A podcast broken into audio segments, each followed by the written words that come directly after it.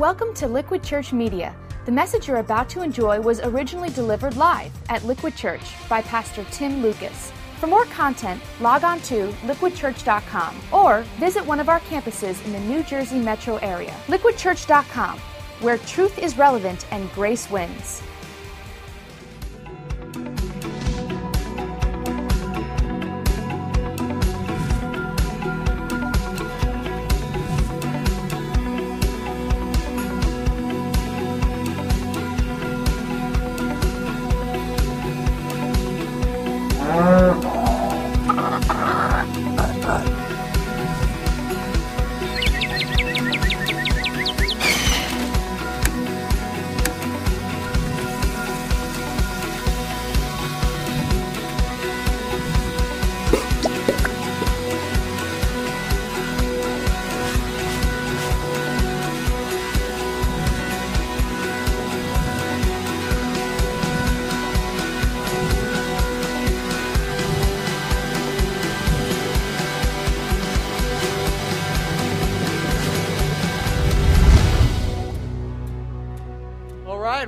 Fun hearing from you guys. If you haven't heard by now, we've just completed week two and are headed into the home stretch of what has been a three week fast here at Liquid Church. It's been a challenging experience for a lot of us for 21 days. People giving up some of their daily comforts, really to seek out God's breakthrough in different areas of our life this spring. Um, and it has come at some cost, all right? Just let's be honest, not all aspects of fasting are all a joy. Uh, hopefully, you're past the caffeine headaches by now. Um, I did get a message on Facebook from one of our teenagers here at Liquid who wrote this on my wall. He wrote, Dear Pastor Tim, because of the fast, my mom has turned into a witch. Uh, thanks for nothing from JG. I just want to acknowledge that. Maybe he needs to fast from Facebook. But he put this on my wall. Uh, you know, at least he's honest. Um, I know some of you, you're sick of the celery sticks and the hummus. You're done with it. And uh, I get it. I get it, man. But believe God's doing something here. On, on a spiritual level, um, I did get that, that uh, I got an email that I think captures the spirit, okay, of what we're going for, not just the hardship. Curtis wrote this to me. He said, As I sit here alone on my lunch break, listen to great music, eat little of what I normally do, God's speaking to me. He says, Ever have it on the radio station you're listening to where it's static and faintly playing in the background is another song from another station? That's what I see myself doing. I listen, I go through the same routine, but faintly I hear someone else calling, and I'm learning that someone is God. I am finally changing the station and have felt a huge connection with God through this fast. I can't wait to see what comes next. And that's the idea, guys. For three weeks, we've been turning off our normal appetites and really tuning into God's frequency. And we're seeking God's breakthrough, both big and small. Um, there's a man at one of our campuses. He saw me last week, gave me this huge, massive bear hug because at the beginning of the series, actually, he, uh, he had a tumor that was 4.5 centimeters. And he shows this report to me, and he goes, I just got back from the doctor. It's actually 1.5 centimeters. It shrunk almost three times. That's an incredible thing that's just God. That's just God working uh, with people. Personally, um, God has definitely already begun answering my prayers. If you remember, originally I was asking God to raise up 500 people who would fast with me. I thought, wow, it'd be like you know 30% of our congregation. God kind of blew the doors uh, off of that. All told, over 1,100 people uh, now committed to this fast. People actually who don't even go to our church heard about it. They registered online. Um, and here's the deal: if you've fallen off the wagon relax, all right? Don't sweat it. We're not going to crucify you for eating a Tootsie Roll, all right? Just hop back on and finish strong this week because the idea is that God knows your heart, all right? And I believe He is going to exceed our dreams uh, this, this next couple weeks. Um, during my fast, um, I asked um, God also to provide um, for our new campus in Montclair. And again, exciting news. We have some exciting staff news to uh, announce to you. I am so psyched to introduce these folks to you next week in Montclair. Uh, April 17th, okay, that's at 11 o'clock at Montclair High School. You got to be there. We're bringing all our campuses together for this one epic worship service, one church, one location. It is the first time ever. And uh, our, our, staff is going to be there uh, for the occasion. I can't wait for you to meet the, the new folks. I'm pretty pumped because to see God provide above and beyond what we were hoping for as a church is, is, is exciting to me. That's breakthrough when God comes through in an area of need in a very dramatic way. And um, this is our final week together in this fast series. And I hope we've saved the best for last. I think we've did because uh, I'm like, without the coffee, these folks need a double shot of the Holy Spirit today. You ready for this? So let's jump in. You take out your Bible. We're going to go Old Testament on your behind. We're open to Second Chronicles chapter 20. I'm feeling it. I'm feeling the caffeine shakes. This is a story about dramatic breakthrough and what happens when God's people really seek His provision in a crisis or a battle, some of which you are facing this spring. Um, this is a story of a guy with a funny name. His name is Jehoshaphat. Can we say that together? Jehoshaphat. Yeah, he became king of Judah around 872 BC.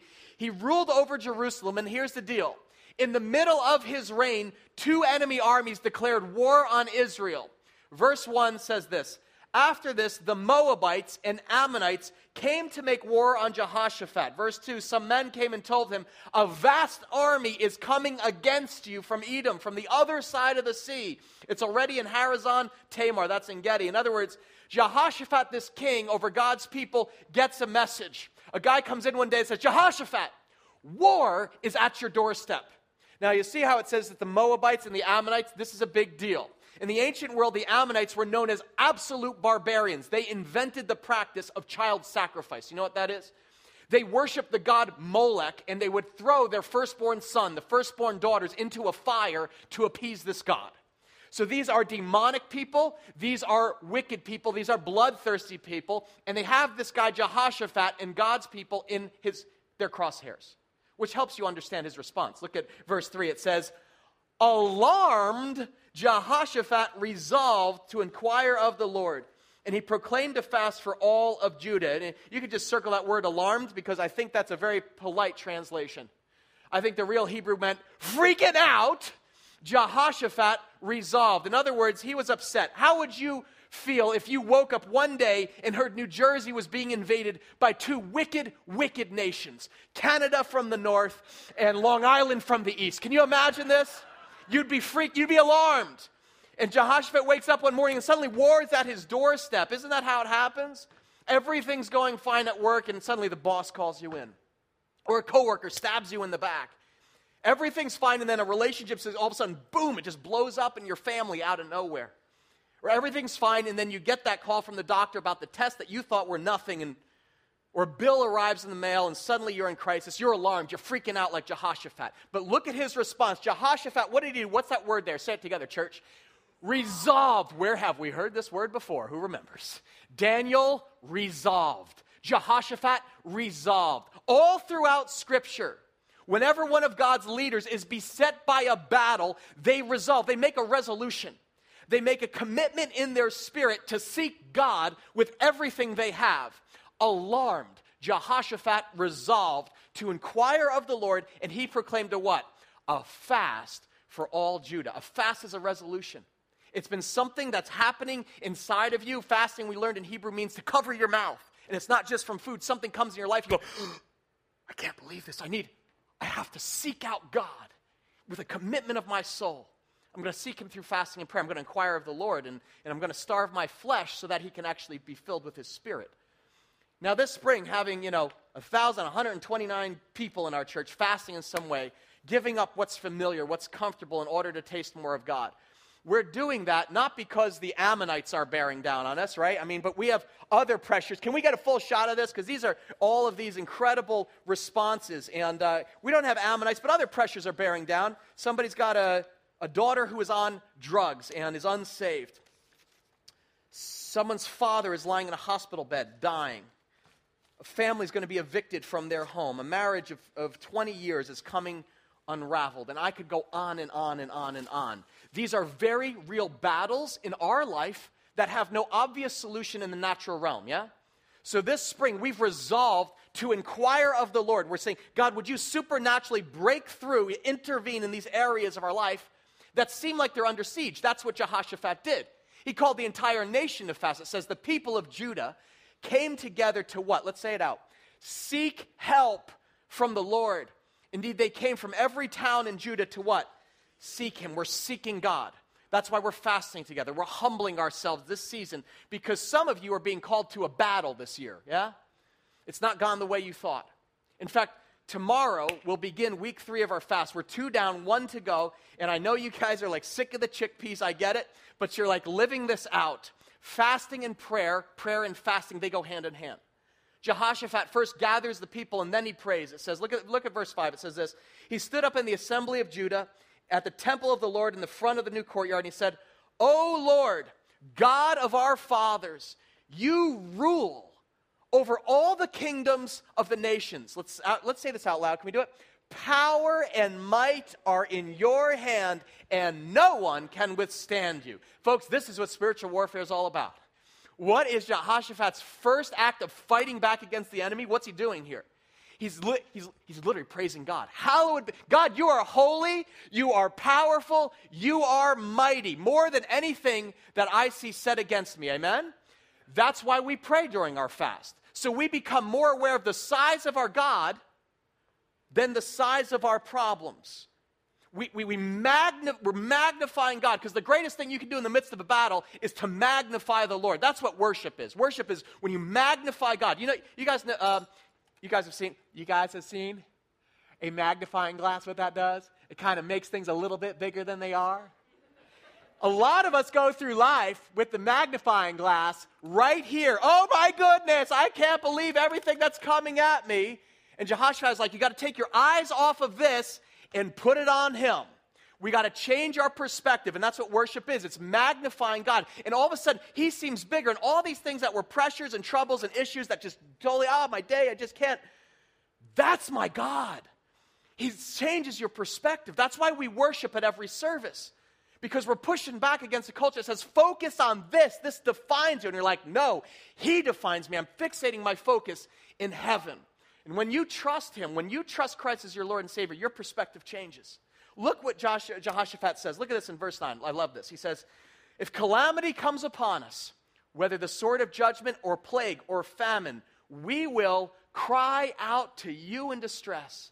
And you, O oh God, will hear us and what? Save us. You hear his heart? This, this, this is a cry from the heart. This is a prayer of trust, a prayer of faith. He's like, no matter what comes upon us, plague, somebody in your, in your family gets sick, just is desperately ill famine. I, I, I, suddenly you can't pay the bills or, or, or you can't have kids. We will cry out to you. Before we go there, we're going to cry out to you, God, in distress. And I believe that you're going to hear us. You're listening, God. And that you're going to save us. You're going to act powerfully.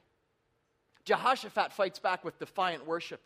He says, regardless of the odds that I'm facing, I am choosing to focus not on this, but on Him. I'm looking at God in the size of his power. He is mighty to save. We sing that. He's mighty to save. More than that, Jehoshaphat actually says, and I'm weak and I got no ideas on my own. I got no power to fix things for myself. Look at verse 12. I love this prayer. This is just so honest. He says, Oh God, will you not judge him? For we have no power to face this vast army that's attacking us.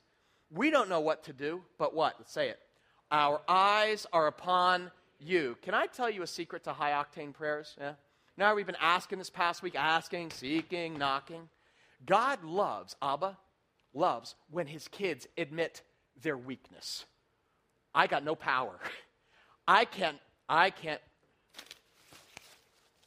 I can't make a new job happen and fall out of the sky. I can't get this door to open. I can't, I can't make this relationship heal. This is beyond me.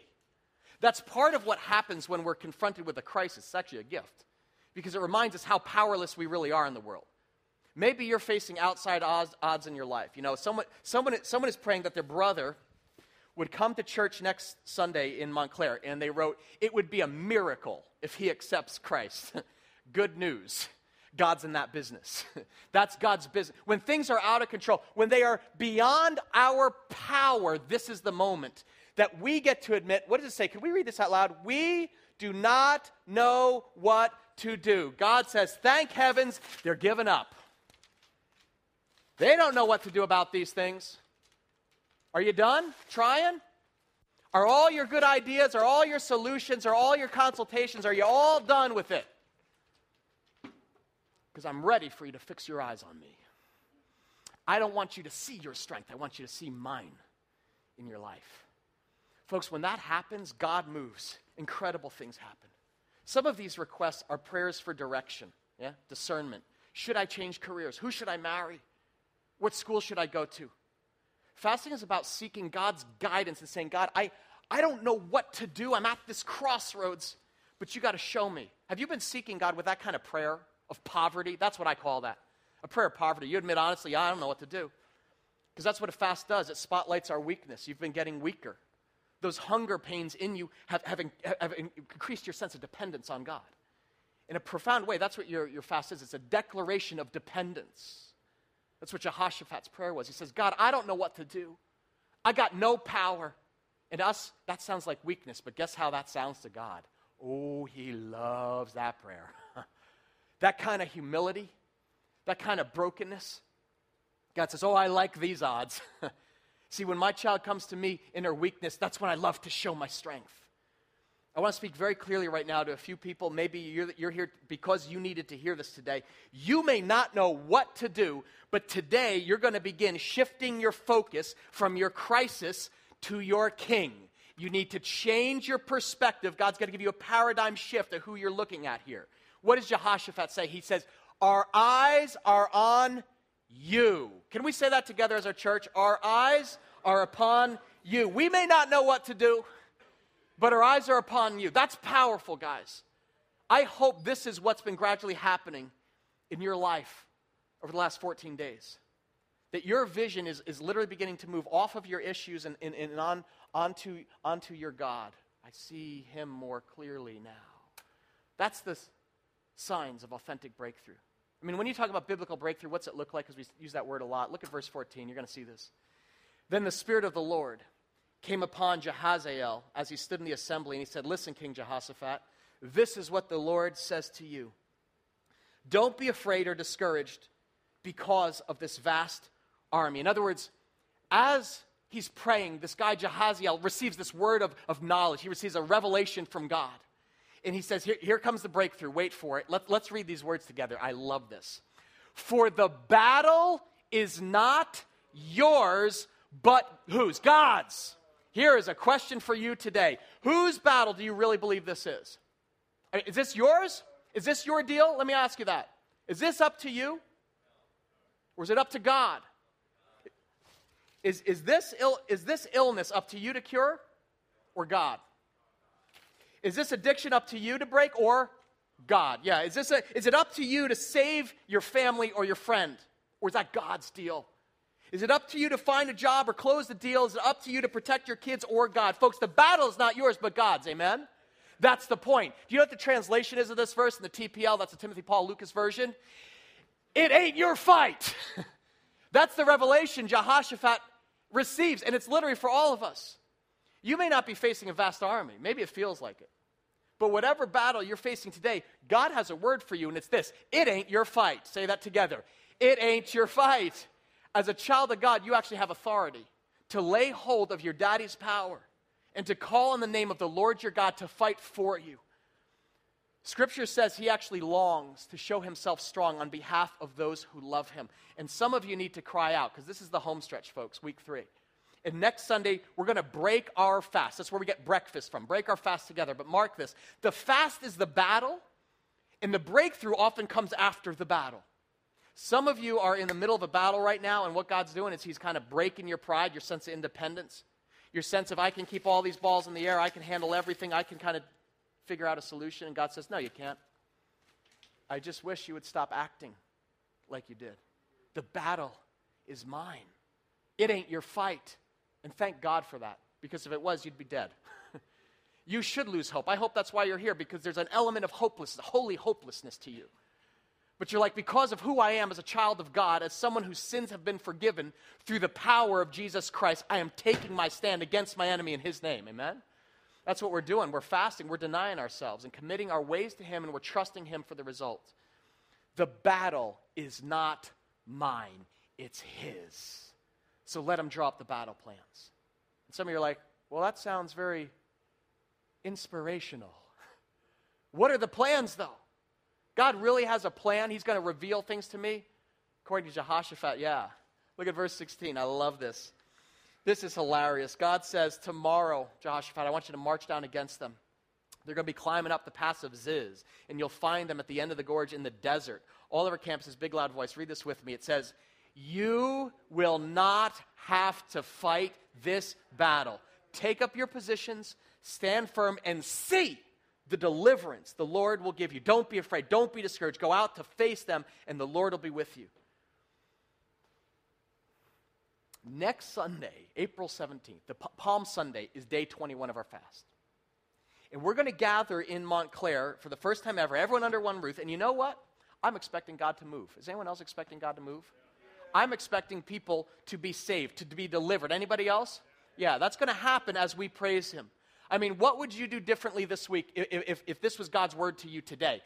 Hey, I've seen, I've heard your prayers. I've heard, I've heard about this. I know how close this is to your heart.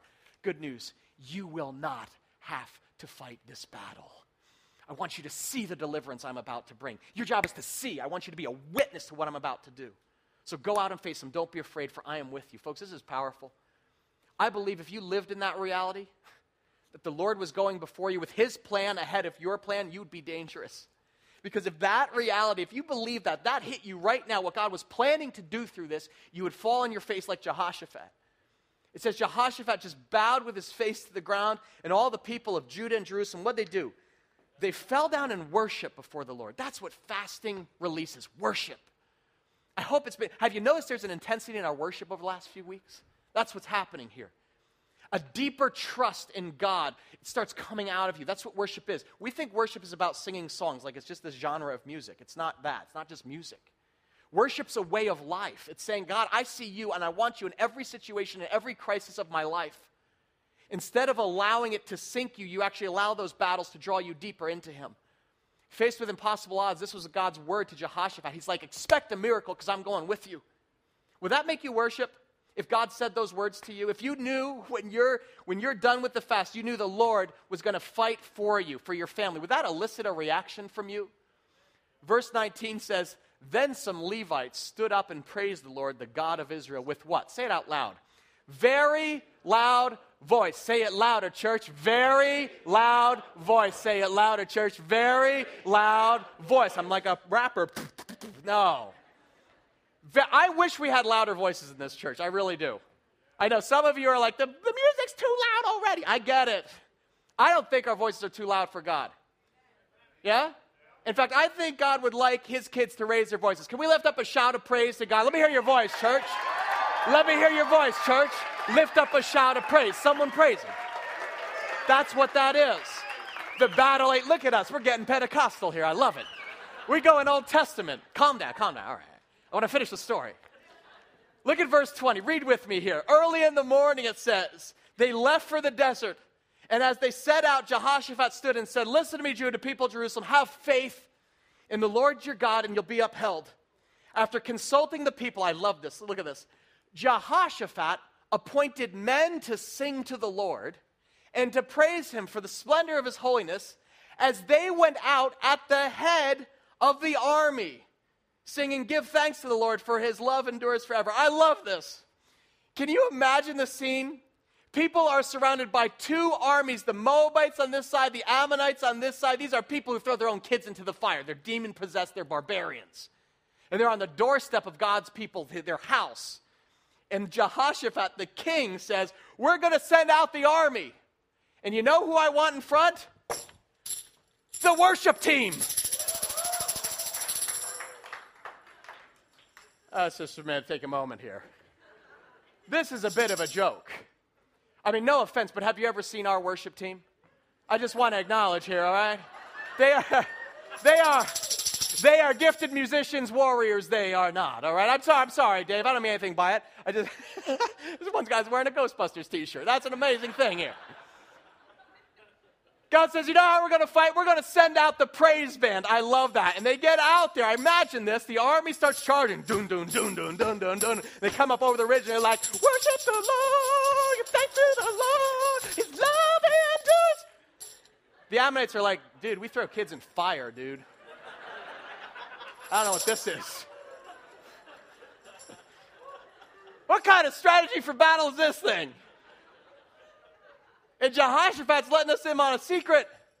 He says, see, when you're ever faced with a battle with outsized odds, praise is what pushes back the enemy. Amen? It does. Watch what happens. Read this. As they began to sing and praise, The Lord set ambushes against the men who were invading Judah, and they were defeated. It says, The men of Ammon and Moab rose up against the other men to destroy and annihilate them. Look at these words. After they finished slaughtering each other, they helped to destroy one another. In other words, they got a little friendly fire going on here. Fasting is a weapon. Worship, it is a what? Weapon. The problem is we don't believe it. Yeah? We don't pray like we believe it. We don't sing like we believe it most of the time. Look at the words. The Ammonites were destroyed, they were annihilated. The enemy was defeated. What was the weapon of mass destruction? The praises of God's people. That's the power of fasting, prayer, and defiant worship. Because when the world meets people who are hungry for God's breakthrough, believing that the enemy may be big, but our God is what? Bigger. Amen? The battle may be great, but our God is greater. Amen? Who is ready for make some noise, church? I'm shaking a tambourine up here. Shout to your that's your God. That's your God. That's your God. I love, I love the breakthrough. Jehoshaphat's warriors, they don't even lift a finger. The enemy gets confused. They get caught in friendly fire. Look at verse 24. It says, When the men of Judah came to the place that overlooks the desert, they looked towards the vast army. They saw only what? Dead bodies lying on the ground. No one had escaped. You catch this? I mean, this is hard to believe. I imagine them getting closer to this battlefield. They hear the enemy's war drum. Boom, boom, boom, boom. And there goes the worship band. And they're like, Are we sure about this? You know? And they finally get there. They look at the battlefield, and it's what? Littered with bodies. You think that God can't take care of this? You think your God doesn't see this? You think your God doesn't want to show himself strong on your behalf? Look at this. Isn't it fun when God shows off? Maybe you're like, man, if only he'd do that in my situation. You've got to get your mind right. You're, you're still looking at life through earthly lenses. Did you forget this already? This fight ain't yours. The battle is whose? It's mine, says the Lord. And when the Lord claims the battle, the victory is total and complete. It is not half baked, it is lopsided. I don't know when it's going to be, guys. I don't know if it's next week. I don't know if it's in a few weeks, maybe months, maybe, maybe a year from now. But God's going to move powerfully on your behalf. And some of you are going to look back at this and say, I can't believe what has happened. What, what, what was that? Wrong question. Who was that? Who was that? That's the Lord your God working all things, say all things, all things together for good and for his glory. I want to show you a picture of what breakthrough looks like up close in the life of a young woman here at our church who's been in really a battle for a good portion of her life. Meg Freeman is a courageous lady courageous woman. But she, she had a stronghold that began really for her in grade school. And when this fasting series came up, it actually pricked a, a wound in her life that was still, still sore, still healing. But she sought God in her battle. And here's the incredible news God broke through to her last week in a profound way. When I first heard about the fast series, I cried. When I was in eighth grade, I developed a serious eating disorder. Um, the combination of my legalistic upbringing at home and at church and my own desire for perfectionism drove me to become anorexic. In 11th grade, I became bulimic, and uh, up, right up through college, actually. Um, it wasn't until I was at college that I really began to receive healing, and through years of counseling and um, his spirit, I was able to work through a lot of the reasons why I had developed an eating disorder. So the idea of thinking about what I was eating for three weeks and obsessing about food was really difficult for me. It felt like a step backwards for me. Um, God had given me victory over my eating disorder, and He had redeemed that part of my life, but I would be lying if I said it wasn't still a wound for me. So, right at that moment when I was feeling the most hurt and the most conflicted, um, God spoke to me. I was reading in 1 Samuel, and there's a passage in 1 Samuel where the king at the time asks all his soldiers to not eat until they've completely conquered the enemy. And the king's son actually eats honey. Um, he disobeys the fast and he actually becomes the strongest warrior. He actually ends up being the one that gives them the victory. And When the king finds out that he broke the fast, um, they decide not to punish him because they realize that the victory that they have been given was because he broke the fast. God was speaking to me. He was telling me that He had given me the victory and I didn't need to worry about fasting, that He was going to work that out with me. Um, that He saw my past, He saw my wounds, He knew about my scars and about my insecurities, and He was willing to meet me where I was at and still give me His Spirit. It seems kind of ironic because this series is about fasting, and actually, God has called me not to fast from food. He has been making His presence known in my life in such a personal way, and I am just so humbled um, by the fact that God cares so much about me that He would want to speak into my life and show me His love. One of the most amazing things about having an addiction and being free of an addiction is how God has redeemed those darkest awfulest moments of my life. Um, he first redeemed it for me when I was in college. He brought people into my life who were still struggling with an eating disorder that I could mentor, that I could tell you're not always going to live this way. There's hope. You're going to be a different person someday. God is there and He wants you to learn from what you're going through. Um, I was able to go to public schools and share what it was like to have an eating disorder, what that process was like to educate people. Uh, and I was able to speak in front of my entire college and tell them my story of redemption. Um, and right now, uh, I see God working this way in my life because I actually work with high schoolers every day. I teach English every day. I feel like I breathe life into those kids and tell them that no matter how dark their life is right now, that this is not the end.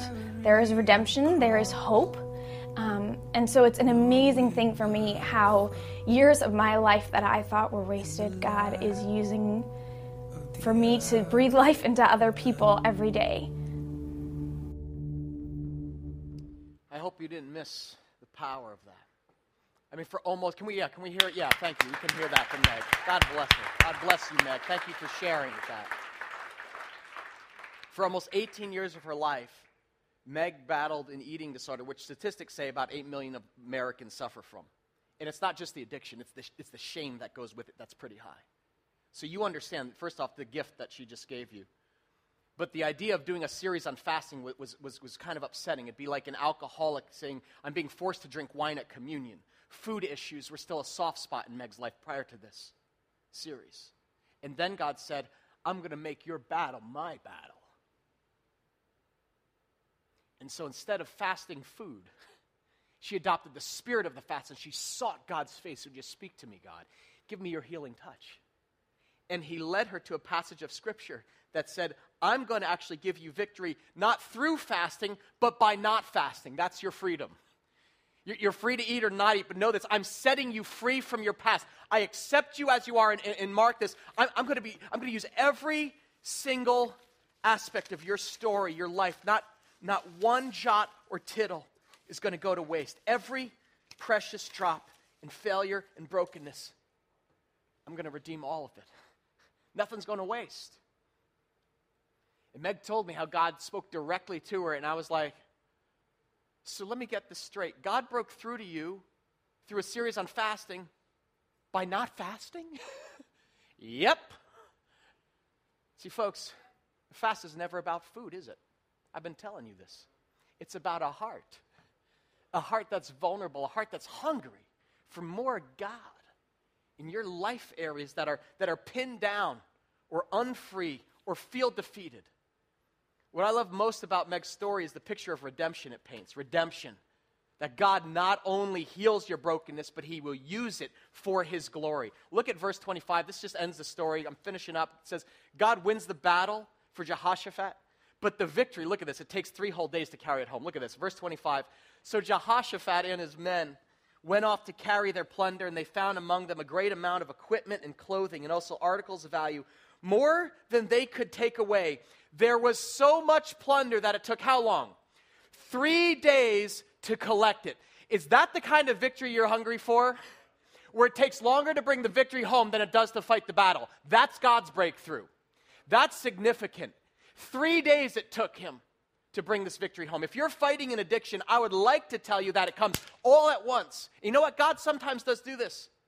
When He breaks our chains of sin at the cross, Christ forgives your sin. But sometimes it actually takes longer for us to learn to walk in that freedom fully, to walk in it. see the first, the fullest extent of your breakthrough. The, the, the healing may or may not come instantly, yeah? The, the relationship may not be magically repaired. You may have to go to counseling, you may have to do divorce recovery, you may have to do hard work. Your craving, your addiction may not instantly disappear, but mark this if you persevere if you admit your ongoing powerlessness to God, He will come through. And when Jesus comes with a victory, it is complete and it is total. It's not just forgiveness. It's not just freedom. It is full redemption in Jesus Christ. You know redemption is? We throw that word around a lot. I don't think anyone knows what it means. Basic redemption means you know you're forgiven. The next level means, you know, uh, redemption. Yeah, okay. Well, now I can kind of live in freedom. But some people, honestly, they limp along in that freedom. Like it's still a soft spot for them, like it was for Meg. But full redemption, you know what full redemption is? Full redemption is when God touches you so thoroughly at a heart level, your hurts become a powerful source of healing in the lives of other people. You understand what I'm saying? That's what's happening with Meg. She's a high school teacher in the inner city. And God has placed her in a sphere of influence with young men and women who are battling their own struggles. And because she's had an addiction, she knows the healing power of Jesus Christ firsthand. Amen? That's what God does. He redeems things. She heard her father's voice speaking, I'm going to use your hurts. I'm going to use your past for good. Not in spite of your hats and your hurts. I'm going to heal people through your hurts. And now she speaks to students, girls who are struggling about how God uses, He uses every one of these. I meant no disrespect. He uses every jot and tittle, every single one of these. He says, I'm going to redeem all of it. That's full redemption. When God turns your misery into a miracle, it makes the devil sorry he ever messed with you in the first place. You ready for that? Do you remember after Jesus was resurrected, how did he prove it to people? Look, put your fingers where? In my palms. Put your fingers in the holes. Put your hand in my side. Why? Why, why, why did Jesus show his wounds? Because by his wounds we are healed. And by your wounds, your hurts, your cries, other captives are going to be set free if you let God use your life that way.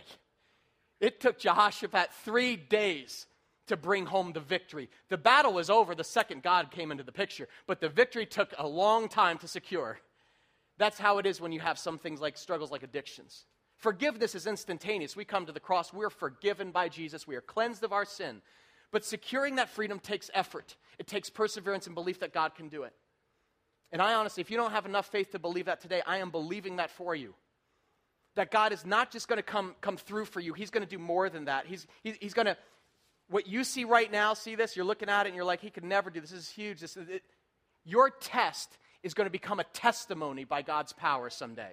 What you think is a crisis right now, look at my mess, is going to become a message of His grace and His power to redeem. You believe that? Do you believe it? Folks, next week I believe we're going to really have reason to celebrate. I believe God is going to bring victory in a lot of lives at our church, and, and I believe full redemption is in the cards for many of you who are struggling right now. You are going to look back years from now, years from now, and you're going to say, Spring 2011, that was the moment I actually started trusting God, where my test, remember I, the time, became a testimony. And next week in Montclair, we're, you know what we're going to do? we're going to sound the battle cry. Yeah? Amen? And as a choice, church, we're going to make a joyful noise because that's what Jehoshaphat and the people did. They declared war. It says they celebrated with harps and lyres and lutes and trumpets. We're not going to use those. We got guitars, we got drums, we'll rock it. Shouting and praises. Actually, if you look in the text, I don't have time. I just want to end because I, I just want to celebrate with some of you. I want to, I want to praise God. But it actually says that sound struck fear into the heart of the enemies of God. His word went out, and actually, people just. I believe God's going to show up at 11 a.m. next week as we break the fast and we claim victory in Montclair. Anyone else believe this? We're going to worship. Here's what's going to happen. We're going, amen. We're going to worship. I'm going to preach a gospel message, and we're going to have coffee. Praise Jesus. Praise Jesus. There will be no hummus among us. Not a carrot stick in sight. Next Sunday, it is all coffee and carbs. That is it, man. Holy Spirit moment. So don't come to your usual campus, okay? Morristown, New Brunswick will be closed. We'll be at Montclair High School under one roof, and you need to come expecting God to move. If you have unsaved family or friends, okay, you got to bring them. People, you got to bring their, you got to love them. This could be the day of their salvation. When God actually breaks through their heart and reveals His Spirit, I have no doubt God is stirring something. Um, on Wednesday, out of the blue, my gay hairdresser says to me, uh, he, uh, yeah, I'll just let that go. He just he goes like this. He goes, um, so uh, I, I goes, so what's to do with you? He goes, so my partner and I are thinking about visiting Liquid. And I go, I tried not to act surprised. And he just goes, he goes, he goes, uh, is there any particular Sunday we should come? And I was like, uh, as a matter of fact, yeah, like Palm Sunday. He goes, I don't know what that is. and so I put, I go, well, fortunately, I got one of these in my back pocket. I had a smaller one. I go, I can't believe you asked this. I have been going to him for nine years and sharing about God's love, sharing about it, but he's been wounded. He's been hurt by the church. He's been stigmatized. He's been stoned by God's people. And so he has a wall built up. And I said, Forgive me, but God's talking to you. I pray he's going to come. Out of nowhere, the Holy Spirit talks to him and says, So when should I come? We haven't talked about it. What's going to happen next week? over 2,000 people under one roof in the, in the heart of 12 miles outside of Manhattan. We're going to celebrate breakthrough next week. That's what's going to happen. The second thing I believe God's asking somebody to do is consider getting baptized this Easter. I believe that. I've, we've seen dozens of signups come in. If God has broken through to you this spring, your faith has moved. Where has it moved? From here to here. Maybe it's been in your head the whole time, intellectually, God, I know, love Jesus. It's moved to your heart. Baptism is your next step. Baptism is the best biblical picture of breakthrough in the Bible. You heard the story of Andy and, and Allison um, uh, this month. Grew up Jewish, into drugs, other stuff, until Jesus broke through and literally brought him new life. That's what baptism is. You go under the water, you're dead to your sins. You come up out of the water, new life in Christ. You're a new creation. Even if you've been baptized as an infant, you we, do, we don't do infant baptism, we baptize adults. I get that question a lot, especially from Catholic friends. Being baptized as an adult doesn't negate what your parents did for you. That was their way of saying, you know what, they, they want God in your life. But as an adult, now that you fully understand what it cost Christ to give you salvation, the cross, to bring you into God's family, this is your moment to make your faith your own. That's what baptism is. So sign up, be baptized on Resurrection Sunday. It's an incredible experience. We've done it with hundreds of people, and it is a milestone of breakthrough. Um, take that next step. Just confirm what God is doing in your heart. I'm excited. Can you tell? I'm pumped about this. I hope you are too. I think God's doing up to some incredible things, and uh, I just want to pray for us. In fact, all our campuses, would you stand up? We're going to worship after I pray. So stand on up. Come on, get up. Look at God's people. God, these are your people. Look at them. God, look at all of their needs. God, every one of these is not beyond you. You can provide for every single one. We're celebrating what you did in Meg's life, what you did in Chris's life, what you did in Andy's life, what you're going to do in the lives of people right now who even just feel a faint stirring in their heart. God, that's your Holy Spirit speaking to them. That's saying, Watch and see the salvation that I bring you. God, would you right now, by your Holy Spirit, in this moment of worship, would you let us lose ourselves so we can find more of you? In Jesus' his precious name, all God's people said, Amen. Thanks for listening to Liquid Church Media. If you were inspired or challenged by today's message, we hope you'll tell a friend. For more content, log on to liquidchurch.com or visit one of our campuses in the New Jersey metro area. Liquidchurch.com, where truth is relevant and grace wins.